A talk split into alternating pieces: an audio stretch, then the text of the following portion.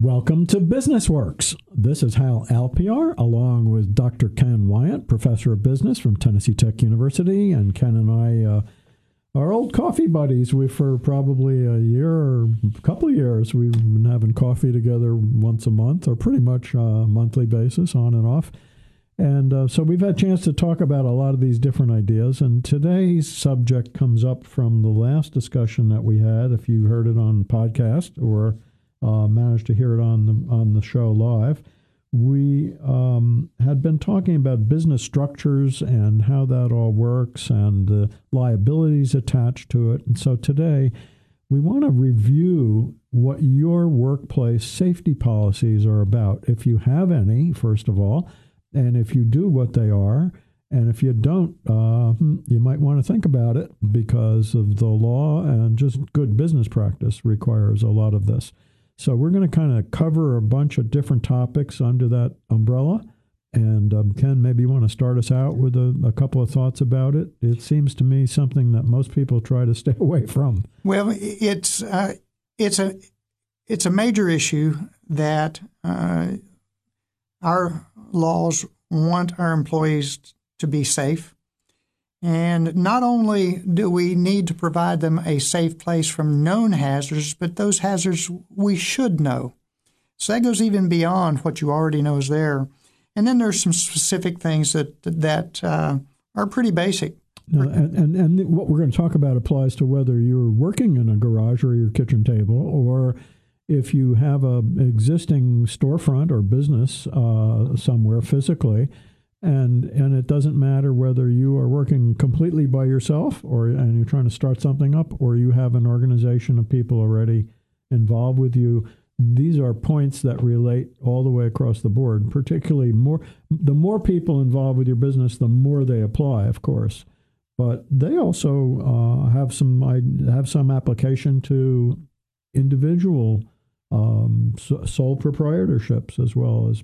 Well, they do. I mean, the goal is safety. If you're doing the work yourself, that your safety matters. Mm-hmm. I know growing up, when I would work on cars, we just get out there and work in it. There you go. And it was just oil and it was just gas. See, we just deal with it. Yeah, I don't think I think, think about it. Safety doesn't really. Re- I think a lot of people, if you ask them about it, they're going to say, "Oh, well, I have a fire uh, extinguisher on the wall." you know, I have the police number. Well, that you know, that's great. That's a good beginning. but oh, it's, there's it's a lot a, more to it than that. It's a so, start. Yeah, if you could kind of get us well, on a couple I mean, of topics. You're at a grinder grinding a uh, a piece of metal to make it fit, uh, and forgot to put your glass your safety glasses on. Now you're going to the emergency room with a, a piece of metal in your eye, mm. which can affect your vision from now on. Uh, a dealing with chemicals. And we know that liquids splatter and the need for things like eye wash equipment. Uh, these are known kinds of things that would happen. Steel tip boots when you're dealing with heavy equipment or any dangerous equipment to protect your feet. Uh, so now, asbestos gloves. I mean, this goes on and on. So we're talking all different kinds of protective gear. Yes, all this, uh, and I mean certainly our uh, uh, regulatory agencies, OSHA, have guidelines that you can review to, to, get a better idea of the hazards for your industry, the hazards for the type of work you're doing, and the safeguards you should have in place. Where do you get those guidelines? Well, you, can go to the uh, onto the web their websites and and obtain those uh, or many of those guidelines.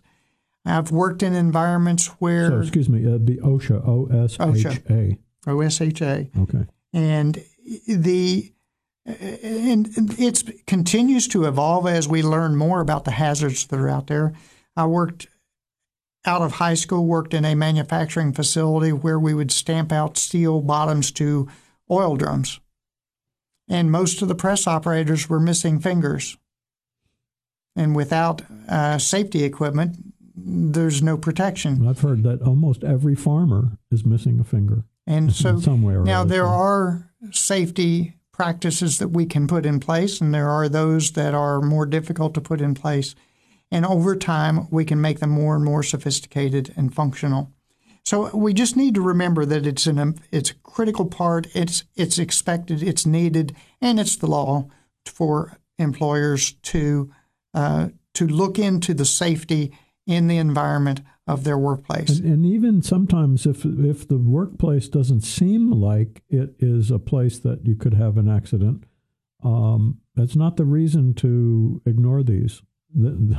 any more than it is to think you'll never have a fire and so you don't need a fire extinguisher. You know, uh, and, and and we're talking so far about injury, but are there situations where there's uh, health concerns, and how do health concerns affect your employees, and how does that affect your business? And so this makes good business sense, not just the law, um, to want to have a healthy and safe uh, environment for your employees for the productivity of your business. Right, and that that includes uh, encouraging any employees who work with you to, if they're feeling ill, to use sick days rather than come to work and get other people sick in the process. So, uh, it, OSHA offers guidance on all these kinds of concerns for workers and how to monitor worker risk of certain you know illnesses like uh, heat related things in the summer and and, uh, and and vice versa in the winter that sort of thing. Um, what, what other kinds of um, safety policies in well, the workplace are important? As as the um, the health and well being of our workforce is defined and is broadened, we want to make sure that they're healthy from our work environment but we're concerned with the well being of our workers ongoing. And we've got several other issues that are beyond just um, uh, the chance of getting hurt. Um, we're going to take a short break right here, and we'll be back in a minute. And you hope you'll be with us because we're going to talk about some things that maybe you never thought about in terms of safety policies in your workplace. And your workplace, whether it's uh, your garage, your kitchen table, or a gigantic building, um, or or piece of property or just a truck, it doesn't matter. All of those things have application. So stay with us, and we'll see you back here in just a minute. Welcome back to Business Works. Ken Wyant and Hal Alpiar, and we're here together talking about uh, workplace safety policies and some of those needs that we often have a tendency to overlook, like having the right protective gear and, and making sure that if you have employees, they are using it and no excuses for not doing it, no matter how awkward or uncomfortable it may be, because uh, it's too big a risk. And that OSHA, O S H A, has guidelines on all of this. And all you have to do is check it out on the internet, and you'll get uh, complete listings of hazards and employees that uh, what they're required to provide, and uh, and all that sort of information we talked about health concerns also, and um, during the break here, we've been discussing the subject of sexual harassment and domestic violence as two things that, by the way, uh, impact workplace safety policies. So,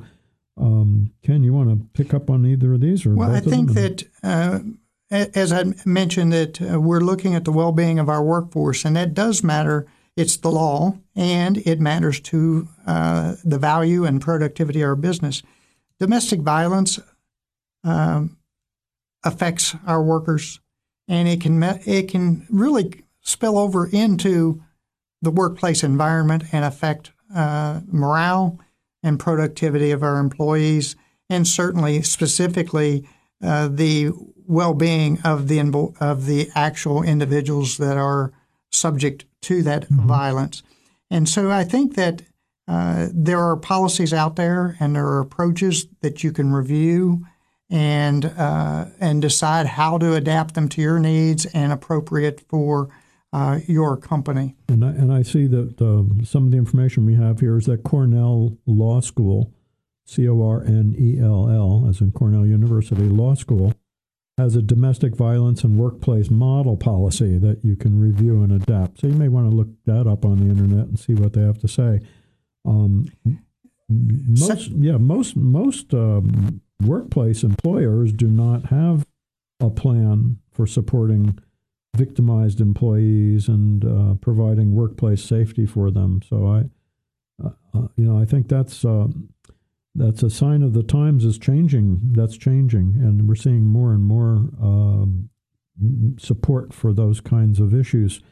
And sexual harassment, of course, we're hearing about pretty regularly in the news. So, um, is there something can you? Well, I think that? that that's that's um, the uh, awareness and concern for issues of uh, just gender bias, sexual harassment is is been ongoing. We hear about it more in the press these days, but uh, it's becoming a greater expectation that is to be uh, that the employer pays attention to this.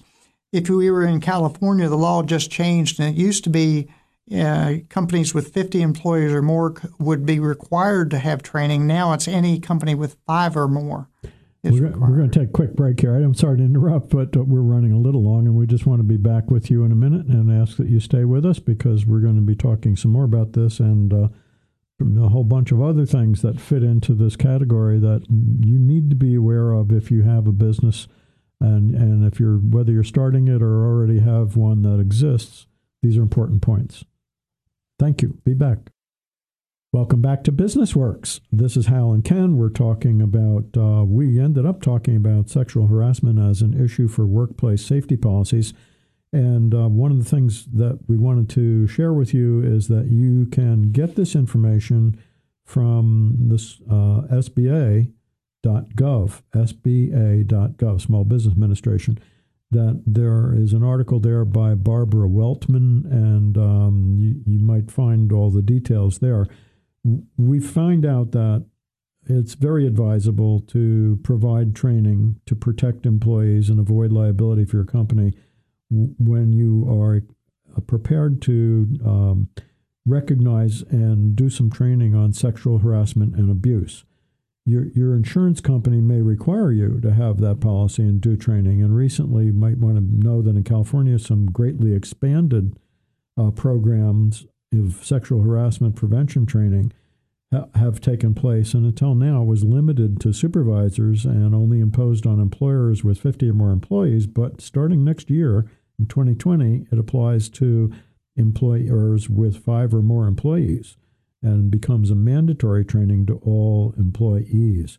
So it's just something to be aware of as time goes along. And uh, again, sources OSHA has information on this, OSHA, and we're going to talk for a minute here on the subject of on site threats because this is a very real thing these days, and times have changed, unfortunately, and in the sense that this has become a more common issue. Um, Ken, you want to share what you might have on that in terms of uh, uh, how to how a business can be deal with this?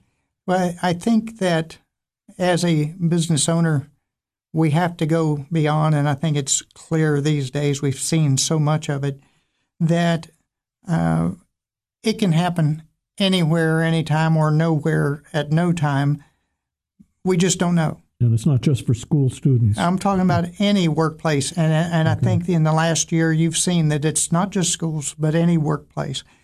And we you need to sit through and say, do a what if. I know you, we don't want to, but we need to do a what if. What if something were to happen, how would we respond? How should we respond?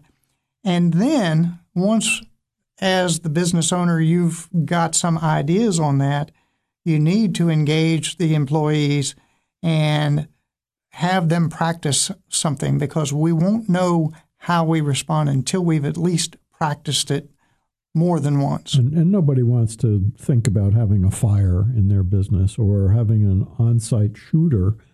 But the reality is, these things are occurring. And so, and the people who are prepared to deal with them are the ones who are going to more likely to survive and get through it all.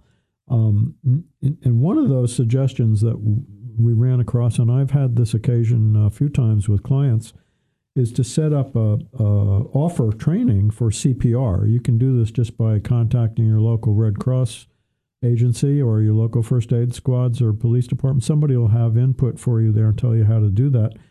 But it's it's a very valuable uh, bit of training, and it has changed over time from what it used to be. So it's important to know what the latest uh, is, and if if people know how to do that, it's a terrific benefit, not just to on you know not just on the job, but once you have that training, if you, you're in a restaurant you, and you know how to deal with it, um, you're going to deal with it, and so that it, it offers a lot more in life than it does just on the job. Um, there are other things like that, and um, um, have, I think that there are two perspectives yeah. on here. Some people worry that we're dwelling on the problem, and the other perspective is it's an action to, to prevent having needing to worry about the problem. We know that we are uh, able to protect ourselves, and it gives us strength in knowing that, and allows us to relax even more right. when we know that we've thought about it and know how to protect ourselves. And having an automatic external defibrillator, AED, having one on site, and have employees trained how to use it. Uh, again, American Red Cross and various other organizations offer free training or low cost training. Um, it's well worth looking into, and and I, in the end, your employees will be appreciative of having learned that bit of knowledge. And, and I think that as we go through this, there's another point, and it goes with safety. Something happens that goes beyond a fire extinguisher.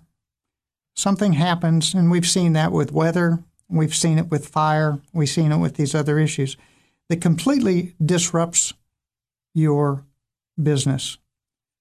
How do you find out what's happening with your employees? How do you know how to reach them? How do you know how to put together an approach to getting back to working again for everyone's benefit. And so, communication, uh, there can be an emergency situation that we need to inform our staff of things. Do you have a phone tree? Do you have a way to get the word to everyone? Do you have a structure for that? And, and I think that's an important part of managing. And it broadens quickly into an overall emergency management uh, with goals of protecting your employees, creating a communication structure, creating a backup plan for your information and your important documents, and creating maybe an alternative business plan to how do you do business under an emergency situation. So, setting up channels of communication is your, what you're talking about text right. messaging, uh, voice messaging, emails, whatever but having something in place so that everyone can be informed at the right moment uh, and know what to do. So that that's really uh, an important, a critical ingredient in in every business today. Um, I don't know about re- reporting the stuff to government. That's another aspect of it, um, uh, because OSHA keeps tracks of uh, keeps track of incidents and workplace accidents and illnesses and death, and that and that means employers must keep records and report these incidents as well. So you you know you have to be aware of the fact that this is a, a rule uh, protecting worker privacy. The, the Department of Labor uh, uh, is involved with this. OSHA is involved with this. Work related injuries and illnesses have to be reported. They have to be filed electronically.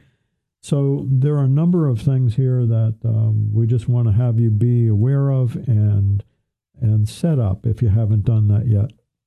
We are, um, we are. Well, it, yeah, it, go ahead. It, I think that overall, we've got legally, or we've got uh, our government has expectations of you as a business owner to uh, to provide safety for your employees, but it's just good business practice to take care of your employees, and that creates the long health of the employees and the health of your business in the long run. Um, secondarily, I might mention that it's also worth mentioning as you go through this uh, to others because um, it's impressive to know that you are in a visiting a business or in a store or something where the employees have um, uh, emergency training. And, and it's just a reassuring feeling for customers and, and others. So, with that final thought, uh, makes good sense to be proactive in protecting your employees. from harm and um, to whatever extent possible, and review your workplace policies now. We thank you for being with us today, and um, we look forward to seeing you again next time around. This is Hal and Ken and Business Works.